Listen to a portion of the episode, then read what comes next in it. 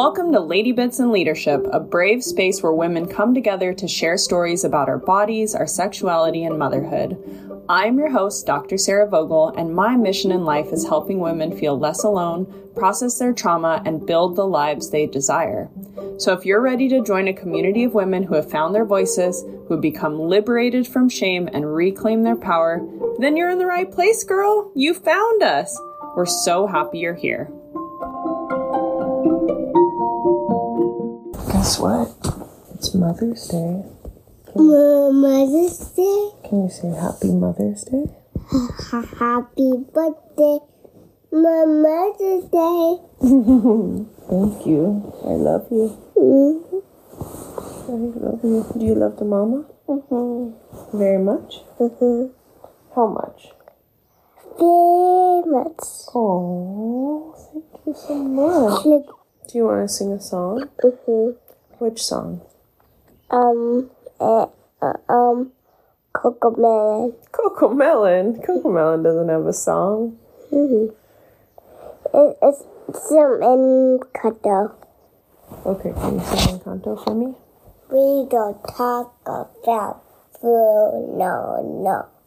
We don't talk about food, no, no.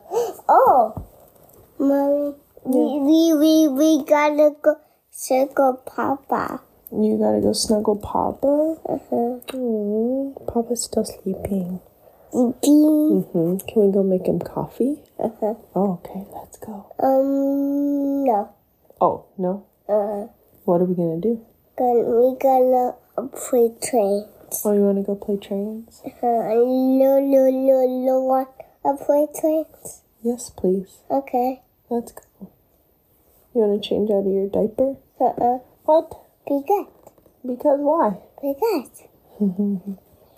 Can we sing Twinkle Twinkle Little Star? Uh-huh. Okay, let's sing.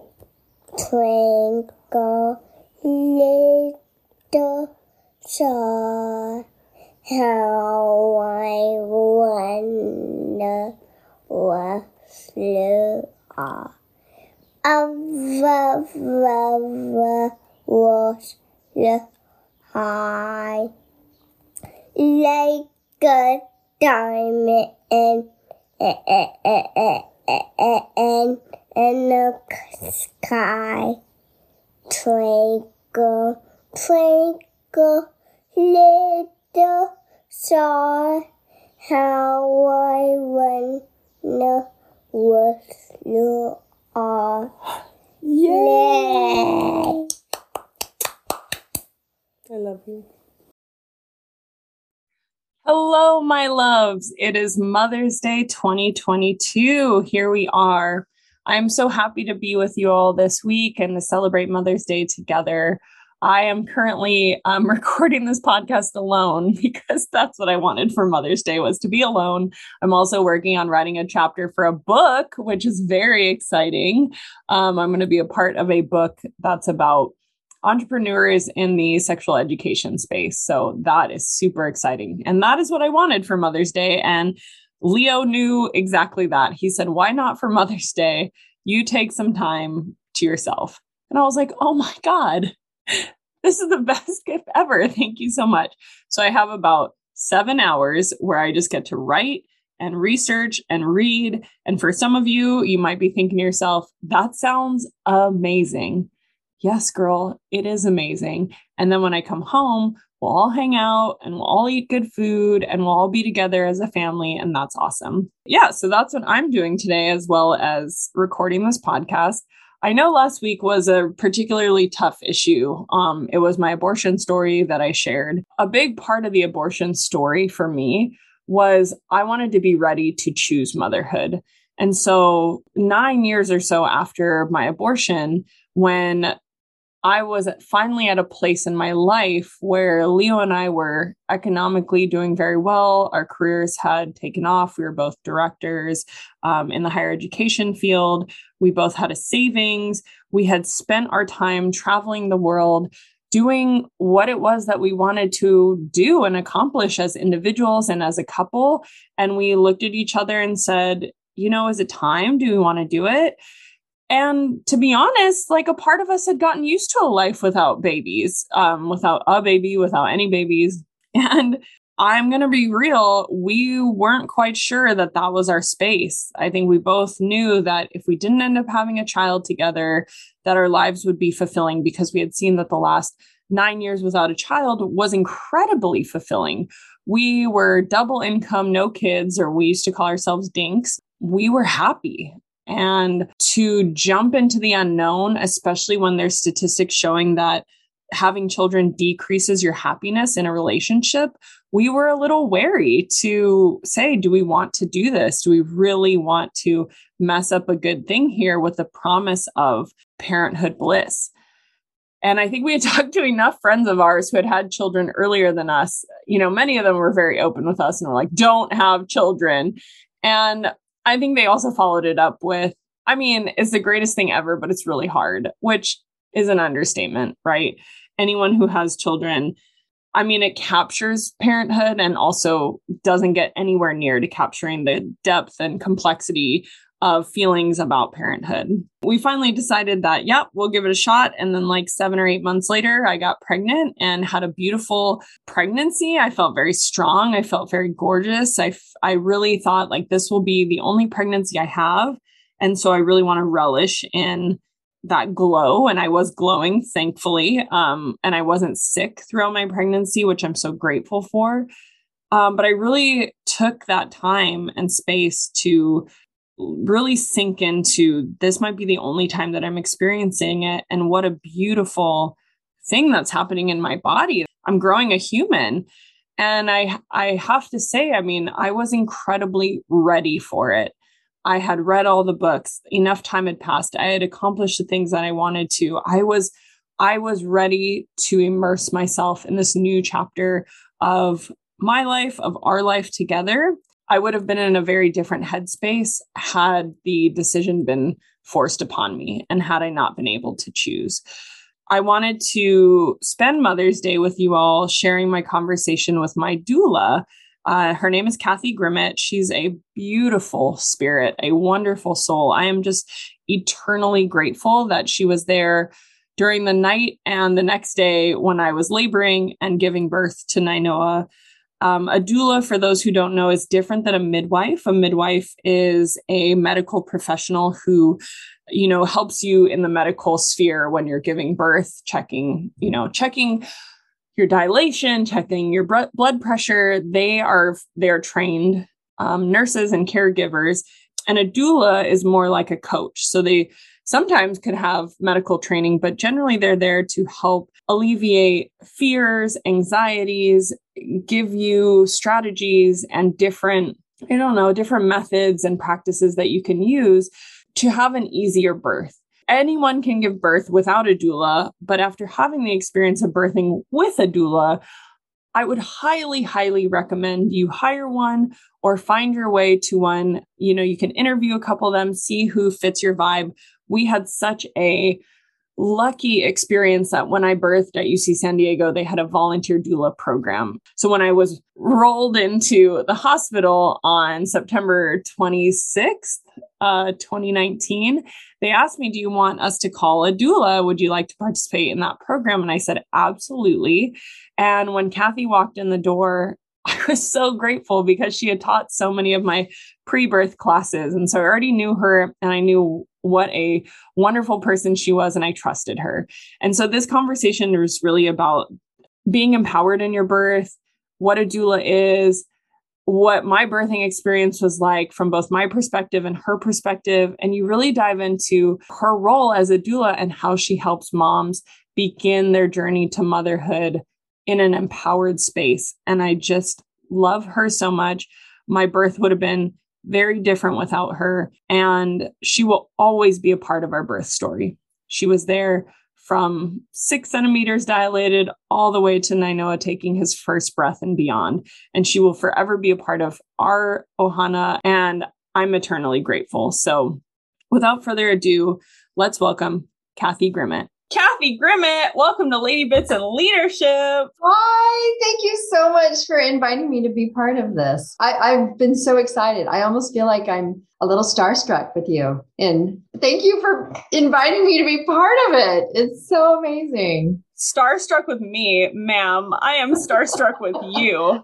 I just so people know, anyone can start a, a podcast. Let's just let's just put that out there. I am not a superhuman. I just decided I want women to feel empowered I've always known that. I have lived my life towards that mission.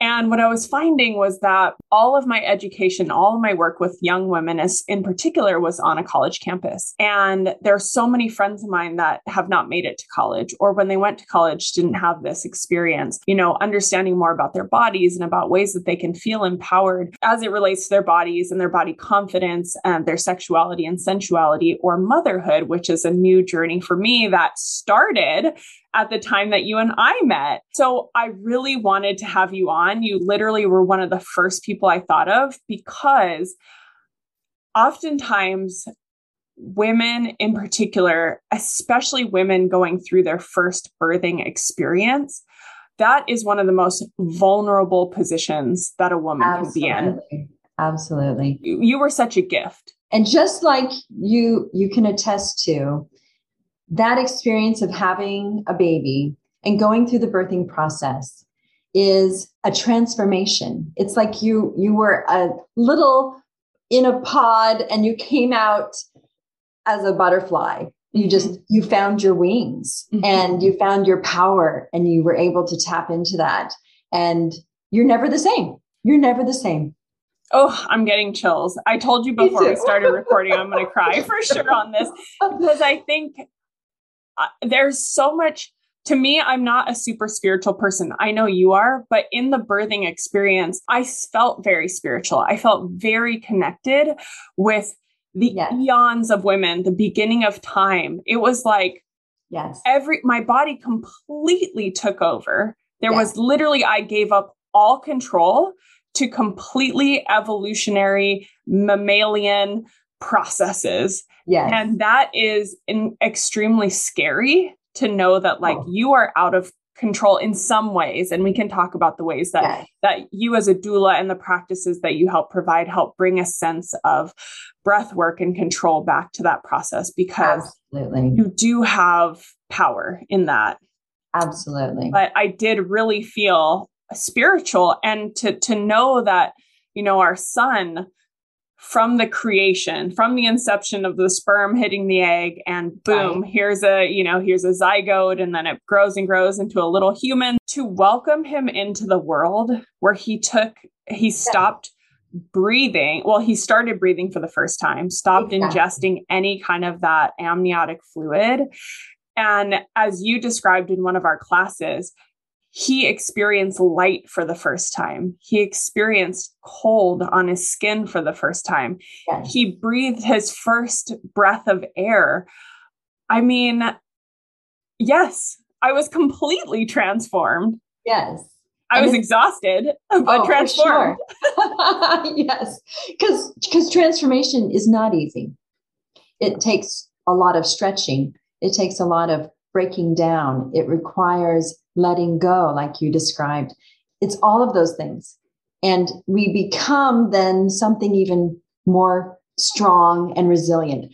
And you can think of it kind of, I, I have um, clay making on the mind because my daughter right now in college is um, creating this these clay formations and sculptures and such and she puts them in a kiln mm-hmm. and when you put all this fire and heat and extreme circumstances around it, it emerges sometimes with new color, with new life, with new strength that it didn't have before. Oh my gosh, I love that analogy. And, yeah.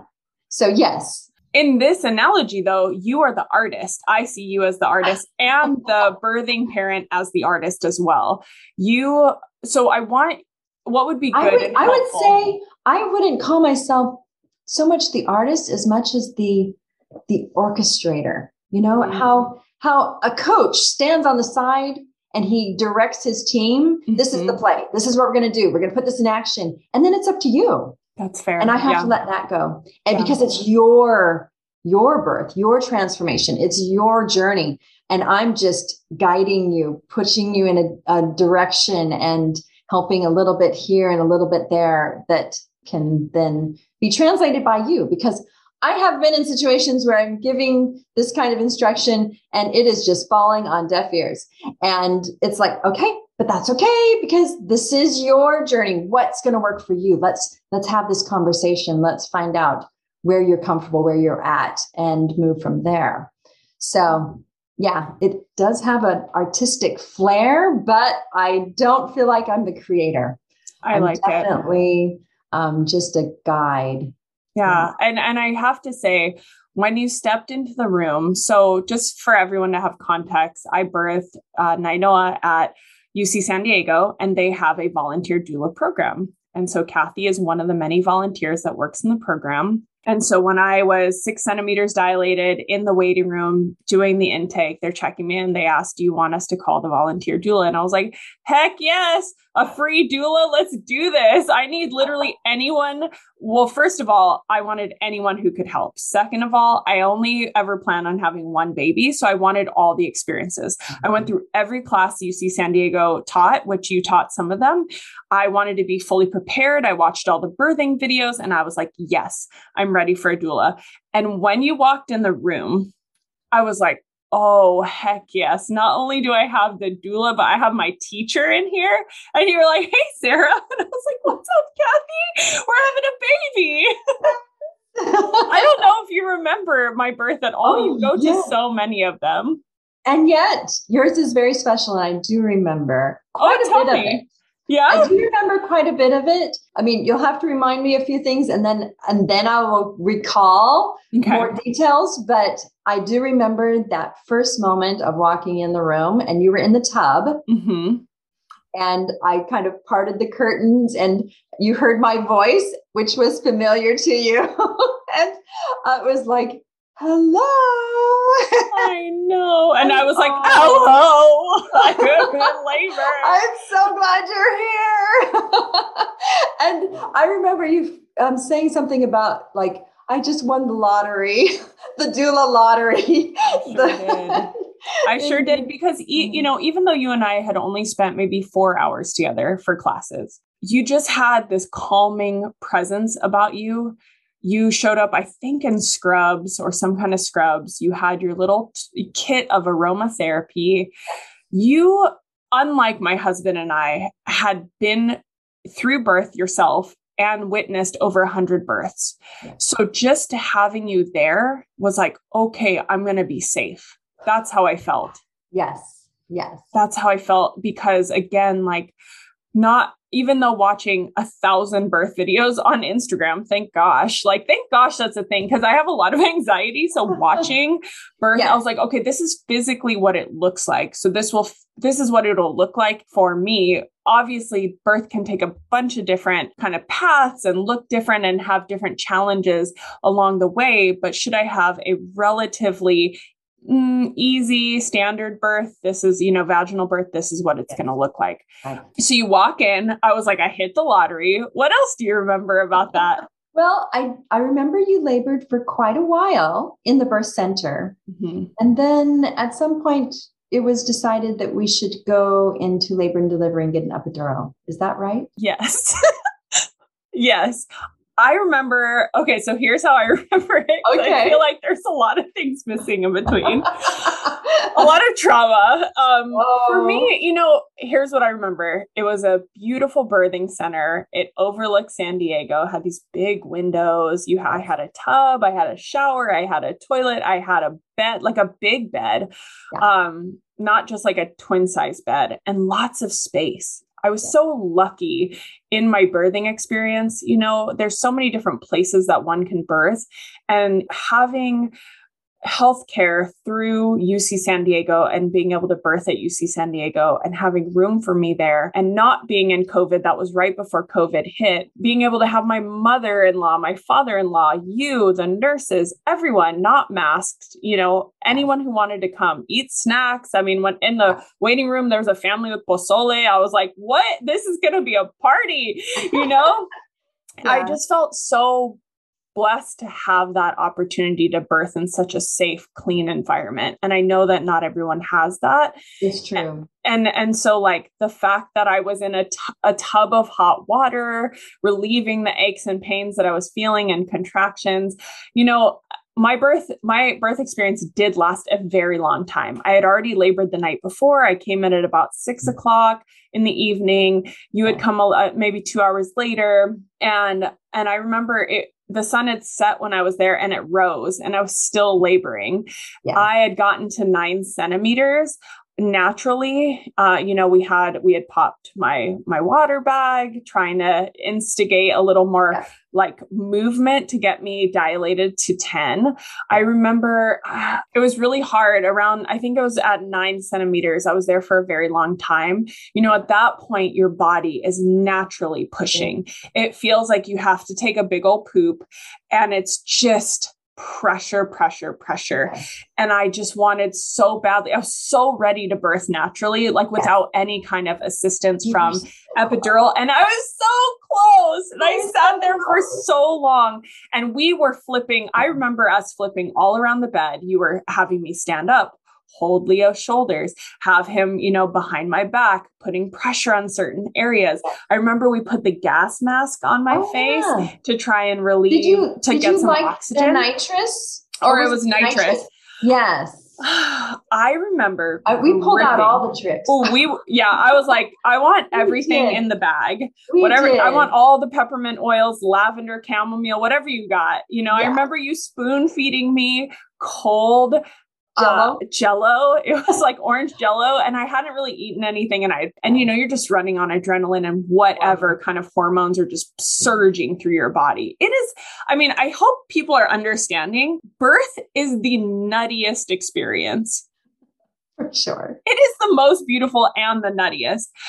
And you were just, you were so skilled and adept and you were so calm. And Leo, poor thing, when I talked to him about the birth, I mean, you know, obviously I'm going through all the pain, I'm going through the experience physically, but he is there as a support system, watching me go through all this pain and feeling this sense of helplessness. Helplessness. Yes. Do you find that a lot oh, with yes. partners? Oh, absolutely. They, yeah. And, and that is one of the things that I really have been focusing on a lot mm. is making sure that the partner feels that they are have tools to help mom just like i have tools to help mom mm-hmm. who's birthing and to be able to then look to me and have me go this is normal this is okay she's doing great you're good mm-hmm. you know and have their reassurance too that everything is fine. There's no need for concern, although they are concerned for you because they, I, I know all, all of my partners wish that they could take it from their partner who's laboring. They, they want to take it on themselves to do it. And it is the hardest thing to sit there and watch someone whom you love and you are ex- super excited about this new life that's coming into the world and not be able to share part of that burden. But you have to let it go. You have to let your partner emerge, right? It, mm-hmm. It's hard to watch that. For me, I see it so frequently. It's not hard for me. I don't have that emotional connection. For me, it's exciting because I know what's going to emerge on the other side. And so I'm just helping, helping, helping to get them to that other point. And then, oh my goodness, you did it. You're amazing. Oh and my gosh. most exhilarating thing ever. And I have to tell you, um, six months ago, my daughter had a baby. Oh my God. that. I didn't. And, and to be part of her birth in the birth center, the same room that you had, and to see her have her unmedicated birth and just emerge in this moment of here's my baby and and i was just bawling. I was oh just so proud of her yeah. and the strength that she had and to oh my goodness it just makes me tear up in this emotion of gratitude that everything that i had been doing for the past 13 years has culminated in this moment of having my baby help her have her baby. And it was just miraculous. Oh my gosh, that makes me tear up. You are just chock full of information that women listening to this, parents listening to this, people who are preparing themselves for their first, second, third, fourth birth could take from, you know, because every experience is so different. I mean, based off of working with so many different families, are there nuggets of wisdom, information, mantras, anything that you could provide that you feel like has been the most helpful for people preparing to give birth?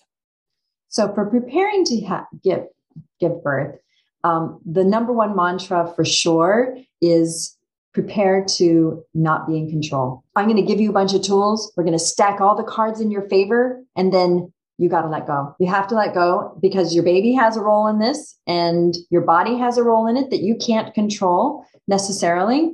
There are factors that you have to let go of. So I like to, and I, I don't know if you remember this analogy. I love talking in analogies because I help, I think it helps to bring us to something that we already know about. Mm-hmm. And we all maybe have traveled on an international travel or flight. And you pack your bags. Mm-hmm. You, you plan what you're going to wear on the airplane. You maybe bring some snacks. You have some entertainment. You have um, your plans for once you get to your destination of where you're going to stay and things you want to do and who you're going to see. And, you know, you make a plan. And they, it has to then, once you get to the airport, even, you're at the will of the TSA. You're at the will of the airline, you know, company. The and once you're on the flight, you're at the mercy of the flight crew and the the pilot. Yeah. And you have to let go of some things. You did all you could do. Absolutely took care of every possible avenue that you could so that you could be comfortable and healthy and happy. And um, then you have to let go. It is, it's good to know that there's a lot you can do.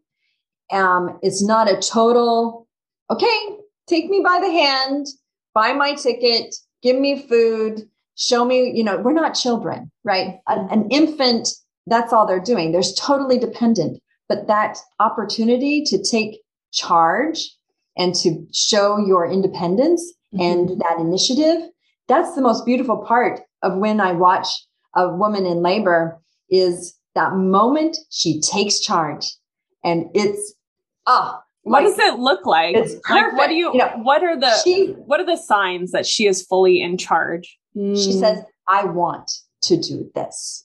I need to do that. Or sometimes they're they try to be polite about it, but it still is I, I recognize that they're being in tune with their body and they recognizing that they have needs mm-hmm. and that they can voice them. Mm-hmm. And sometimes they they respond in a can I have, or would it be okay to, you know, mm-hmm. these kind of open end, you know, things with whatever it is that they are needing or wanting. And it's like, absolutely, you can have that. Let's, let's do that mm-hmm. if that's what you want, you know, and so being able to navigate that and help them feel empowered to, yes, have everything you want make make those choices and be decisive in what you think you feel like my body needs to do in that moment. You're so vulnerable. I mean i don't know. I'm sure other moms birth different ways but i was fully naked because of the access to the tub. And i mean it's so funny because after birth i feel like i could literally do anything. I could Absolutely. do anything. Having anything. Um, getting anything. to nine centimeters and being there for hours unmedicated i was like I can literally conquer the world. Yeah. It is a very yeah. empowering feeling. And I love that mm. you get to bring women to that point to yeah. give them the environment and the space of like, this is safe. Your body, you know, there's things out of your control, but they know what to do. Trust, you know, trusting that sacred internal eons worth of body knowledge that a birthing body just takes over and knows what to do and surrendering to it is yes. super spiritual. That was the spiritual part for me. Yes. Yes. And I'm so glad that as you um, look back at your birth, you can recognize that there were moments where you had that empowered feeling. Mm-hmm. And then at that same moment, you had to submit. Mm-hmm. Okay. I need to give in to letting it go and letting go of my expectations of having this completely unmedicated birth to, okay, let's use the next tool that we have available to us, which is an epidural, and being okay with letting it go in that direction and that that was the next thing that you needed to accept in your journey because it is in the learning to let go that we find our strength again. Oh, I love it. That's so applicable in the birthing center and outside the birthing center. Yes. They're fi- realizing that you cannot, especially for someone like myself and many others that I associate with, are like high achieving type A people that are constantly and that are anxious, trying to control the environment you know and when you submit to knowing that you cannot control everything it's very freeing so i learned this in my journey as a doula i remember in the training i kept asking so i want to you know take really serious notes here to make sure that i i get it all right and i do feel the formula and make it work and and it's gonna you know be this perfect formula of success. And you know and it's like well what is success? It's the mom feeling empowered by her birth. And that's going to look different to everyone. Mm-hmm. and letting go of oh you need to do this you need to do this you need to do this to make a successful birth and labor experience for someone isn't exactly correct.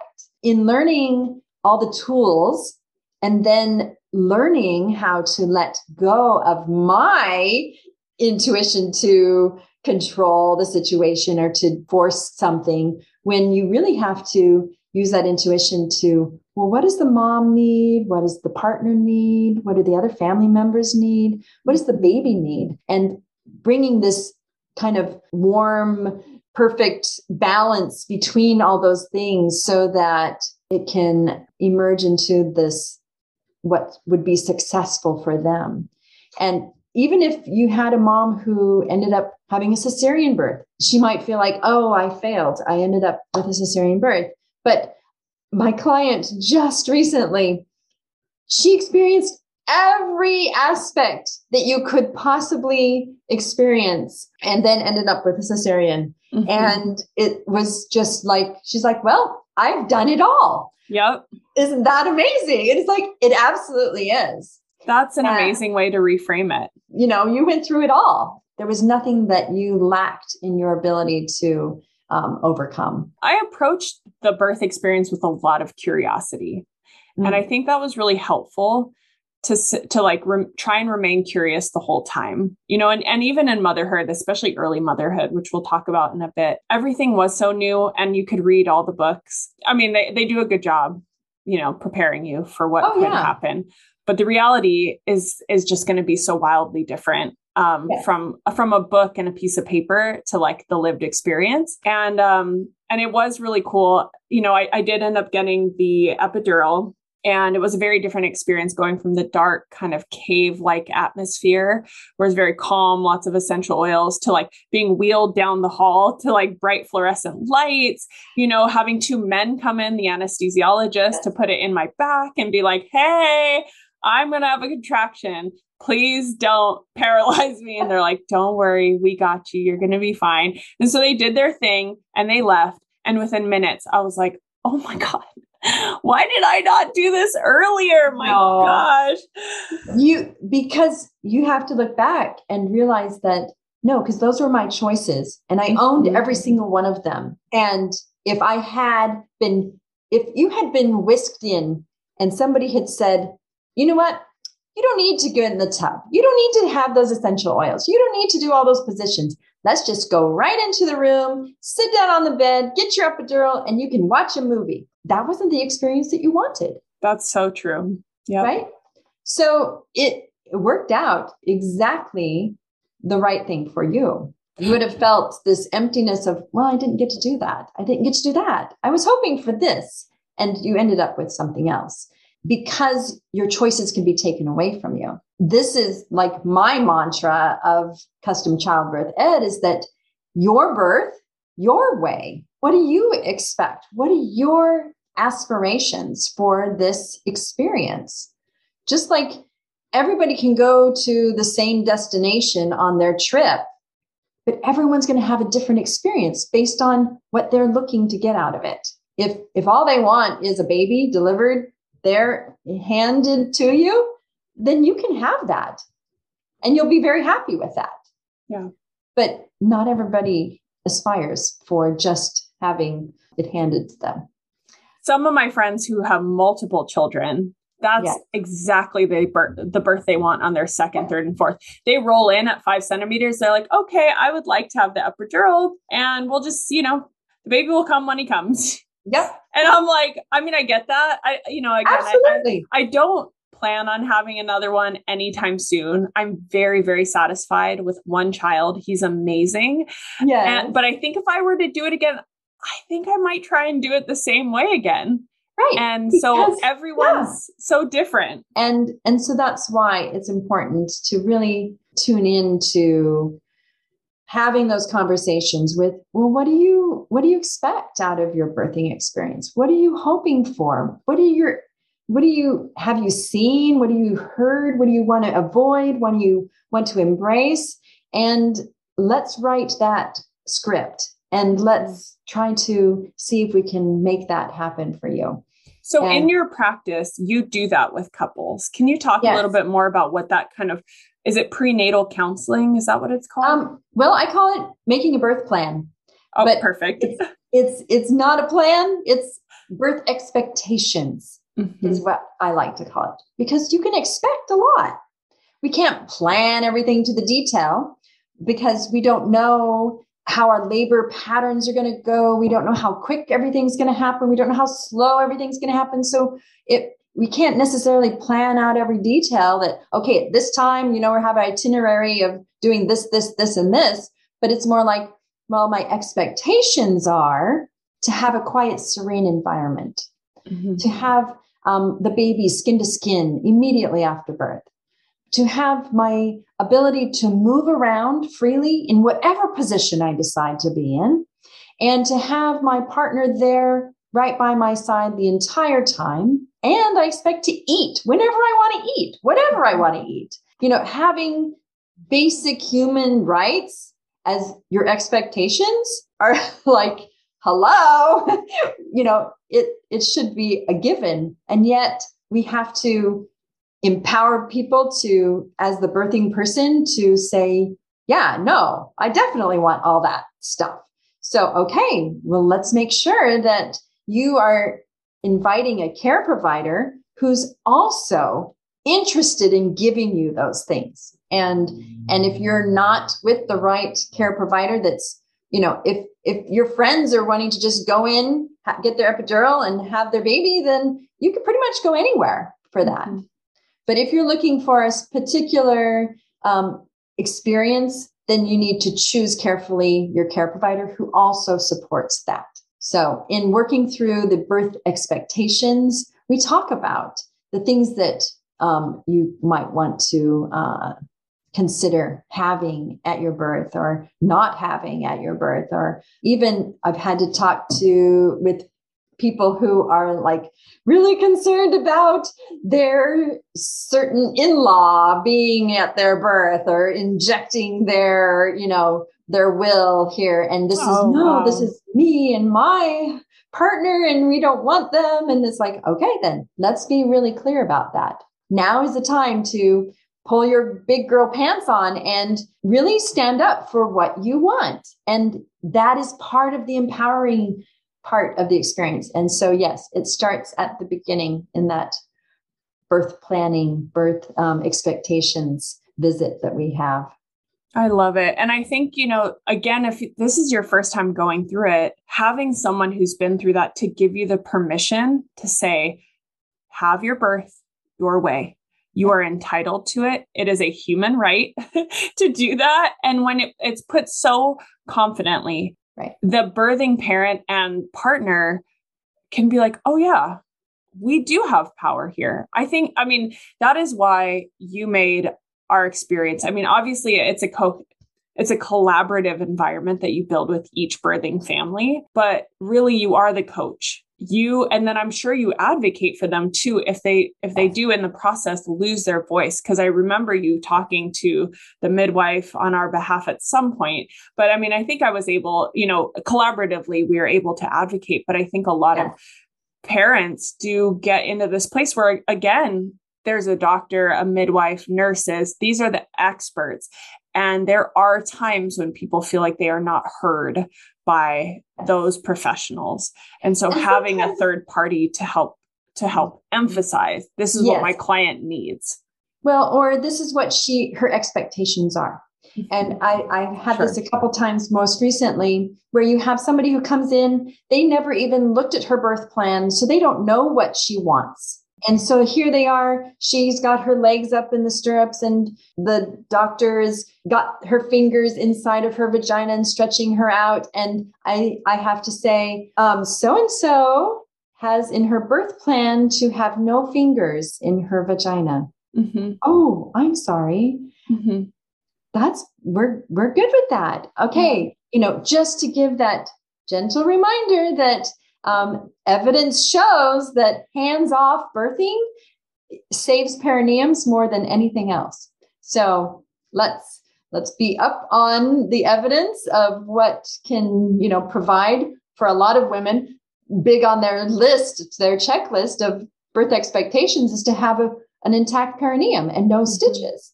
Ooh. You know, so let's make that work. Let's make that happen for them unfortunately that did not happen with my son who has the head the size of a watermelon.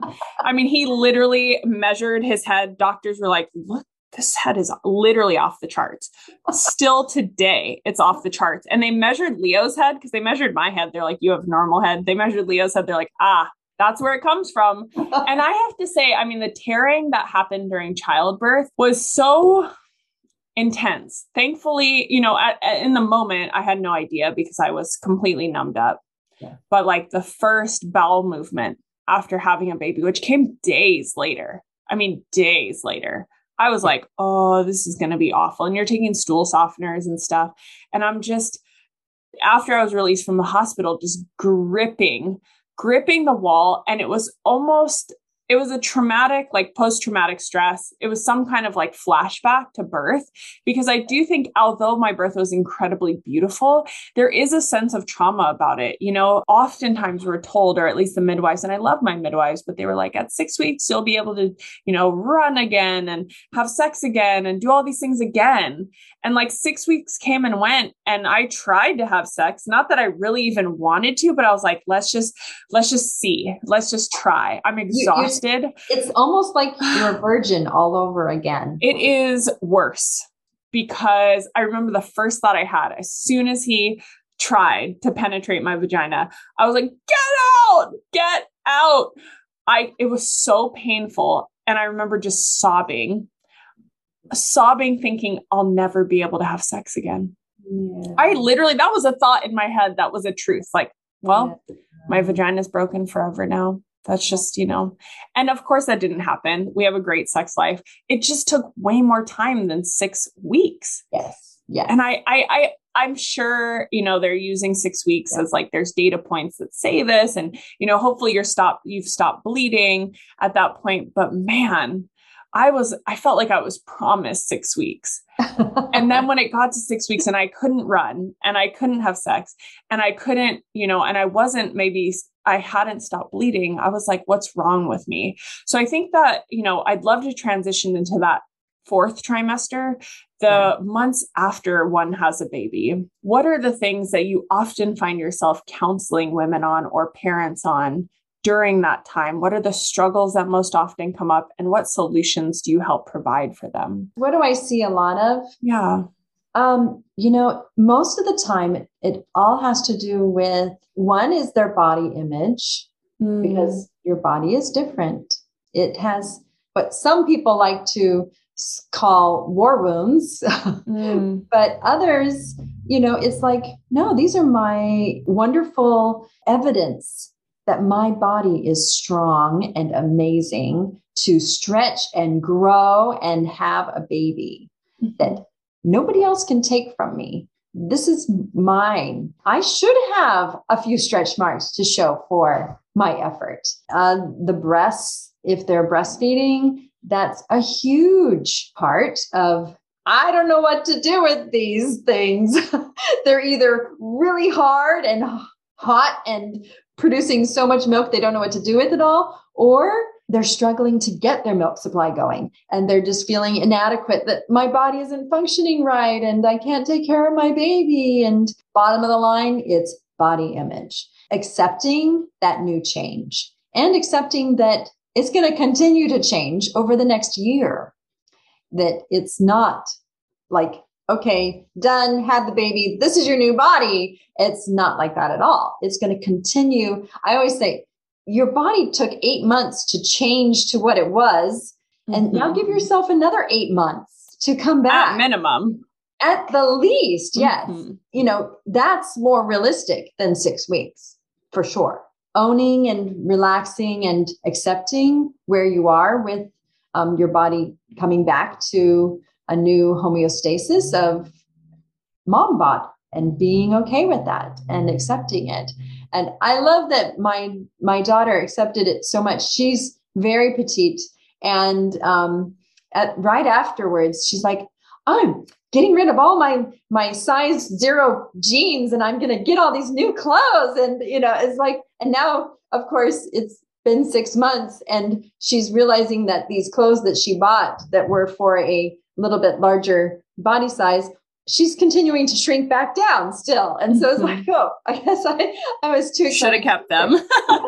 yes. Should have just put them in a closet. Right. But yeah. then she's like, well, I deserve new clothes. So that's okay too. you know? I think that's so smart. You know, that's something I just had a conversation with my friend about is about she just had a baby mm, six months ago. And she's like, my clothes don't fit. I'm like, they probably won't fit for another six months at least. And that's if you really work at it, you know, because you're going to be exhausted taking care of this baby. And you're going to have all, I mean, your breasts fill up with milk every like two hours. You have to feed all the time.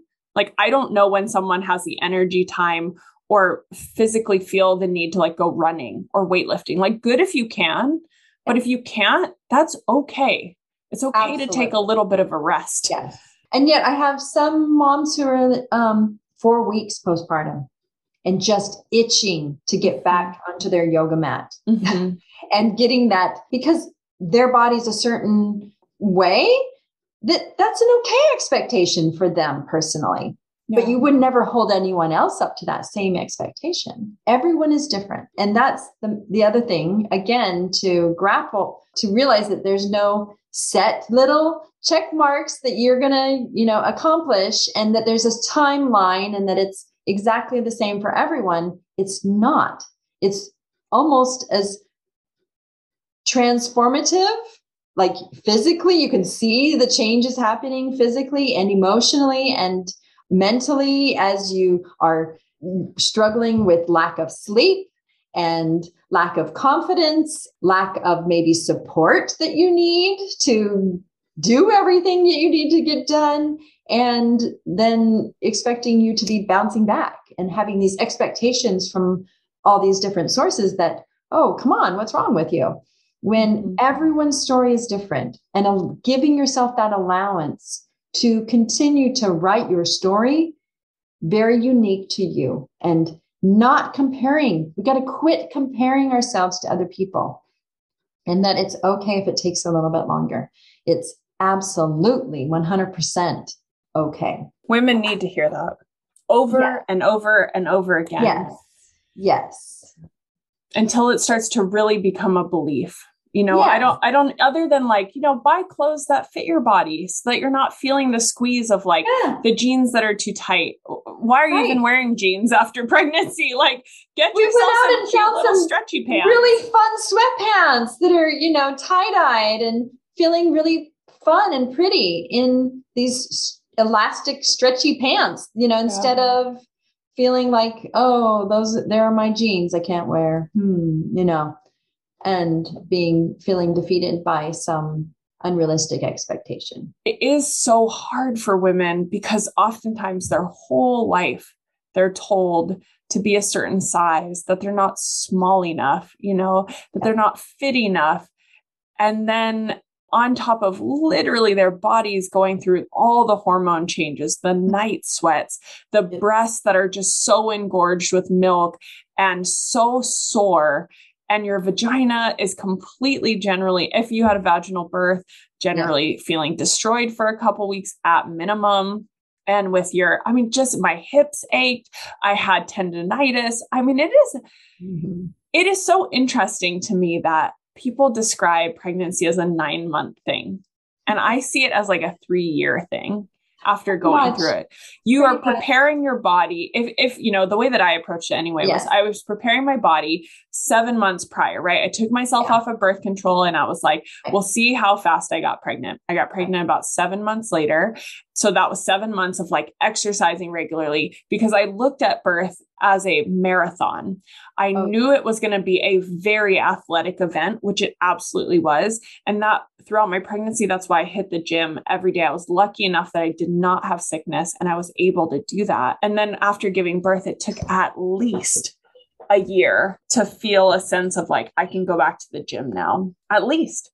Yeah. So that's like, oh, yeah, over two years of an experience. And hats off to moms who three or four months after giving birth get pregnant again.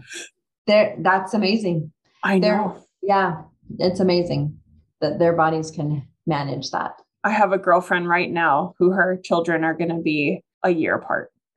Mm-hmm. And I'm like, I cannot understand. Like, I would never have wanted that. But she was like, for my career, yeah. I needed to do this. I know we wanted to and you make the sacrifice like, and you get it done. You get the job done. Isn't that what we do? Like, you know, that's no, what women do. We just get it done. Get the job done. Yeah.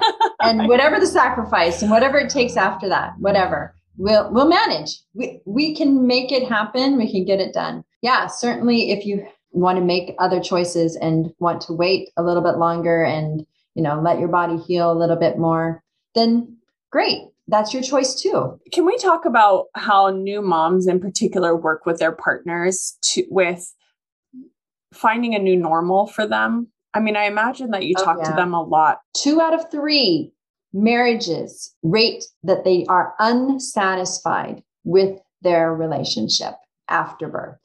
Mm-hmm. Two out of three. That's a lot. So there's a lot of care that is going un spoken about and unhelped and treated. But there's absolutely like there's some groups out there. Another psychologist who has a whole website and group out there. She does six weeks of classes just preparing parents for postpartum and how to traverse that part of their relationship and their responsibilities and their personal needs. Mm-hmm. So there's a lot to it. It's not so easy to poo poo away in just, you know, one one class or so or just one conversation with your care provider at 6 week appointment. You know, there is a lot that goes into that. And it definitely changes the dynamic of your relationship. And so when I first started putting together the postpartum class, that is what I focused on. And unfortunately, we we started to get a lot of feedback because postpartum is so broad mm-hmm. in like we've discussed of lots of things that people want to know about and that was before birth they didn't think applied to them so they didn't think, well, that's not going to be our problem. Like I want to know about the vaginal bleeding and the yeah. night sweats. And, you know, I want to know about all that other stuff. I don't need to know about that. And so it's probably only post birth do you realize how vital that is because you realize that you get sucked into the baby vortex and you are short and snippy with each other and you are all consumed with taking care of baby that you forget each other. You forget to nurture each other. You forget to take time for yourself and each other. That can take a toll on a relationship, especially one where the birthing person is hormonal. so you have to give allowance there too, right? Yeah. Things yes. are normalizing and it's going to take a little bit. So you need a little bit of patience on, you know, coming from the other side. Having a therapist that can talk you through kind of like, well, what is, where are you feeling most stuck? Where are you feeling most frustrated? Yeah. What are your perspectives on it? What are your perspectives? Having that third neutral party that's completely confidential, that has no ties to you whatsoever in your family, yes. is so beneficial. Just one session, and I was like, oh, this is shifting the way that I think about, you know, how I need to advocate for my needs, you know, having a professional there to ask the tough questions right. and feeling that sense of like, well, I have to tell this therapist, you know, like I have to be honest if I'm going to make it work. Yes, it is hard. Relationships are hard. True. Absolutely. And anything you're going to work at that's worth it is going to be um, come out of the difficulties even better and stronger than it was before. Mm-hmm. Every time just as you emerged from your birth better and stronger as a personal advocate and feeling like you can do anything? For me, you know, postpartum depression was something that went undiagnosed for so long. And so I wonder if you can talk about, you know, your experience working with moms going through that and how you might be. And I know that you're not a therapist in that way. No, but you but are. I experienced postpartum depression myself. Okay. And I was really grateful that I did experience that because normally I was this very optimistic, upbeat, never depressed a day, hardly sad. You know, it, it was like to be, it was a very unnormal thing for me to be experiencing. And I never had that empathy for others who were going through either chronic depression or just a bad day or um, for sure postpartum depression. I had no understanding until I went through it myself. And then I could finally empathize with them. So I was grateful for that experience so that I could understand what other people can potentially be going through. In my story, I um, experienced postpartum depression after my second birth. And the statistic is that one in seven births has a postpartum depression attached to it in that fourth trimester. And that does not mean that one in seven women, rather, one in seven births. So I had three births, and one of them I had postpartum depression. And so it's a lot more common than a lot of people even give understanding or credit to the fact that postpartum depression really does have a big impact on a lot of people. Do you remember what your symptoms were? Like when did you was, when did you realize that was, you had postpartum? very interesting because it happened at almost exactly 6 months after my baby had been born.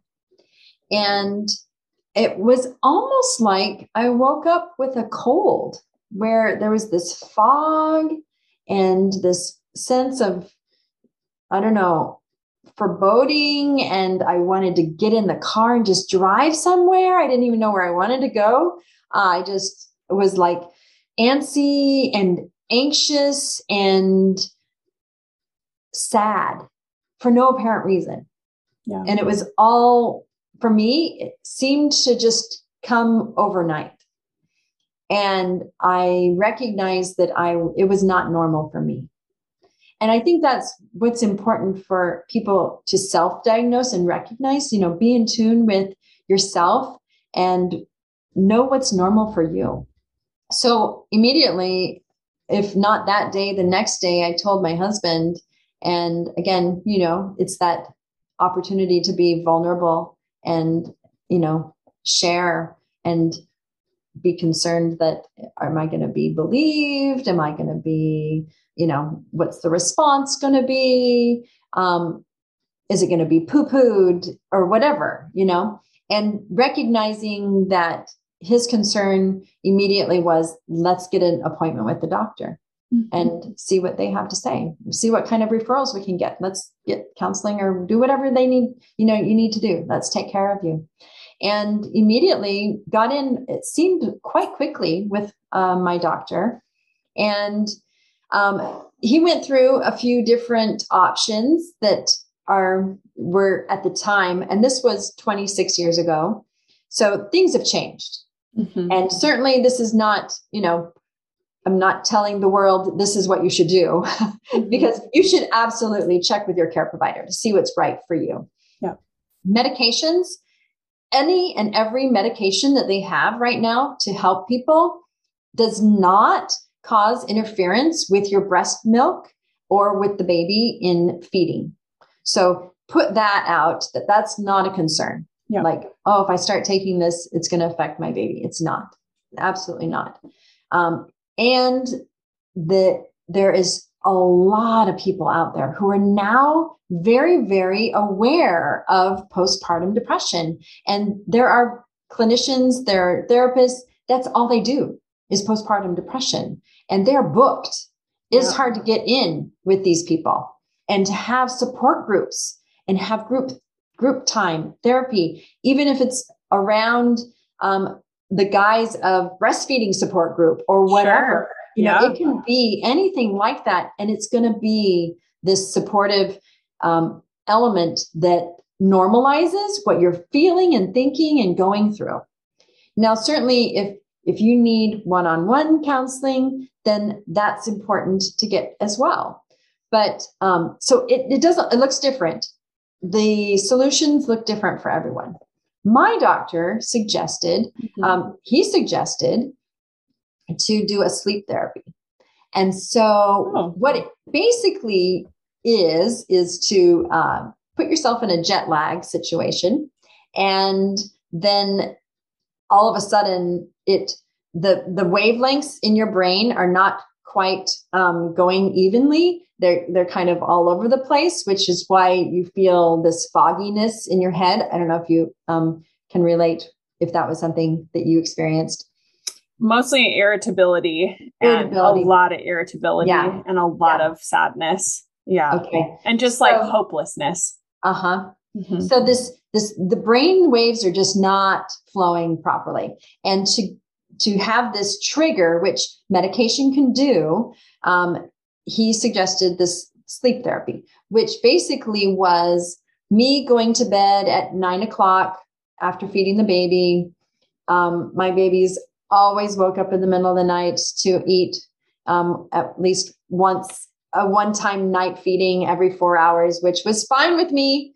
So I would feed my baby at 1 a.m and I put her back down to bed. Then I had to stay awake. I had to stay up that whole rest of that night. And the next day, the whole day, no napping, just totally stay awake, awake, awake, awake until the next night, 9 p.m., able to go to bed, sleep that night. Again, sure, I woke up, got fed, and then went back to bed. And then the next morning, when I got up, it was like the cloud had lifted. It was so bizarre. It was so bizarre. It was like, that really worked. It was amazing. Wow. But, you know, certainly not for everybody. Sure. But it's good to know. It's good to hear there's that. options. There's yeah. so many different options out there, things you would not even know about. Yeah. And I think it try. takes, it just takes you, well, one, like you said, coming to the realization I'm feeling different, right? And this is more than just exhaustion from having a baby, which, as you and I both know, they wake up multiple times a night.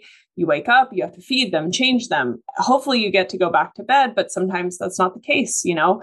And so it's more than that. It, and it shows up in different ways. Like it showed up differently for you than it did for me. You described sure. like a brain fog and and kind of just just sadness. I also experienced sadness, but also lots of irritability and just my my irritability was um I think expressed in me wanting to get in the car and go. Just yes. To get somewhere, go somewhere. I didn't know where I was gonna go, but I, I just needed to leave, like yes. leave the situation. But yes. I wanted to bring my baby with me. I didn't want to abandon my baby. Oh, I wanted to abandon my baby and my husband. I I mean that was it was really scary because I I had we waited for so long to have children and I was so excited to have a child. You know, I was a little nervous to begin with and I was like, okay, I know this is going to be a big commitment philosophically. And then when I got to it and then you add on that what I didn't know at the time was postpartum depression, I just wanted to leave. I wanted to leave and have a week alone. I didn't want to see anyone for a week. I didn't want to talk to anyone. I didn't want to be touched by anyone. And so it took my husband being like, Sarah, I think, you know, like I think something's wrong. Like, I think you might have postpartum depression. I was like, no, I don't. Like, I literally was like, ew, what? No, I don't. I'm fine. And yeah. he's like, mm, I don't, I don't think you are, you know, this that takes really a lot of bravery. Point. Yes. Yeah. This is a really important point that the people around you are going to notice it probably before you do. Mm-hmm. And you need to trust them. You need to have that trust that, you know, they're not just calling you out for being hormonal. No, they love you and they care about you and it's worth looking into. Yes. If if if if it even if you want to be in denial, do it for them. Do it for them and see what comes of it because nothing nothing but good can come out of exploring the the reality that you are in denial of. I'm like in tears right now because I remember I remember seeing my son with my mother and she was having so much fun and it was like everything was so easy for her. Like she just was riding a bike again for the first time. Like she knew how to talk to him. She knew how to interact with him and i felt so distant from him. I looked at him and all i could see was like my life has ended. Like i don't have a purpose anymore but this baby and i had a full life before having him with friends and going out to eat and traveling and my career and and I had a really good like career trajectory and now it was all over. That's how I saw it. Yeah. And so when I finally started to accept that like clearly Leo is seeing something I am not and I do need to talk to a professional. And I sat in the therapist's office and just unloaded everything and all that shame of like, why do I feel this way? Why? Why do I feel at this beautiful baby? I have a great husband. I have money. I have literally everything that I could need to have a successful parenthood. And yet I'm sitting here feeling like I hate this? Why mm. did I choose this? I do just want to get in the car and I just want to go. And you know what? They'll be fine without me. Like to look back at those thoughts and and really like know that that's the space that I was in and yet still functioning in a job to the best of my ability, still functioning in my relationship to the best of my ability. When I started to just accept that this is something's off and there mm. are things to help. I wish I had known about this sleep study, but I I went the route of like therapy and medication. And even that has had you know a lot of ups and downs that I'm still working through because I would like to think that at some point I could be off of medication, but what my doctors and therapists have helped me understand is that I have had a, actually a pattern of depression my whole life.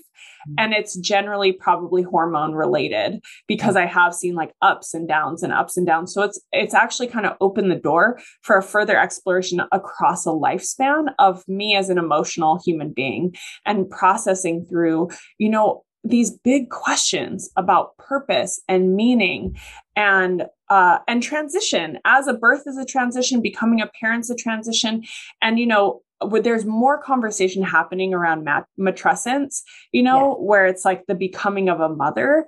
Yes. And and that is such an interesting field. And it's something that I have found a lot of strength in because I realize, just like in so many other situations, I'm not alone there are so many people going through this and there's so many people willing to help whether it be a supportive partner a therapist down the road or a, phone call away these classes for new moms. I mean the more you can immerse yourself in the learning and open yourself up for talking about it the sooner you're going to get to the healing process whatever that looks like for you. Absolutely. And i'm glad you brought up the point of um, your past. Mm-hmm. And they found that statistically, you'll have better success navigating postpartum if you start while you're pregnant with mm. getting if you already know that you're prone to depression or Yep. anxiety, get the help while you're pregnant, and you're going to be much more set up for success to navigate postpartum. Yeah. So it's never, never too um, soon to get some guidance, to have the therapy, to have the support, or potentially medication, Yeah. even during pregnancy.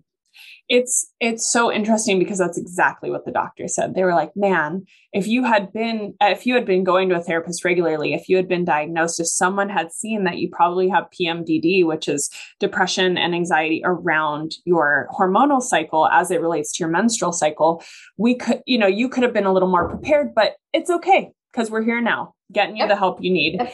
Yep. and so I know that our time's coming to an end. And I just, um, I'm so grateful to you, Kathy. You've been, I mean, I literally in my notes for this meeting were like, she is an angel on earth. Like, I, I know you're, you're so humble and you're, you know, you're just, you're just here to help serve and love people. But the amount of, the amount of strength that you give people the amount of love that you give people, the guidance and the empowerment. That's why you were one of the first people I thought to myself, I'm definitely having Kathy on. So I know at the beginning you're like, I'm a little starstruck. I'm talking to Sarah. I'm starstruck at you, at my experience I had with you, what you continue to bring to the world, what you continue to bring to women um, and, and families. So many people just have no idea how to go through this. And here you are, just this light of you can have whatever you want and i'm here to make that happen and i'm just so grateful that you're in this world Thank you. and so how do people find you what uh, what's your instagram what's your website Custom Childbirth Ed. I'm on website. You can even Google Catherine Grimmett Doula, and it's um, I'm the first thing that pops up. i love it well kathy thank you so much for spending this hour with us today Oh, and for imparting all this knowledge and wisdom into the lady bits and Le- leadership community hey nainoa do you love me Uh-huh. how much do you love me oh very much Mhm. Can you say, I love you, mommy? I Love you, Mama. I love you too, baby. I love you so much. You're two and a half years old now. This is my third Mother's Day with you. And I'm just so grateful that you are the most beautiful baby. You're so curious and you're so sweet and you make me happy. And you're silly boy. and I can't wait to see who you become. Oh, You're my favorite. I love you.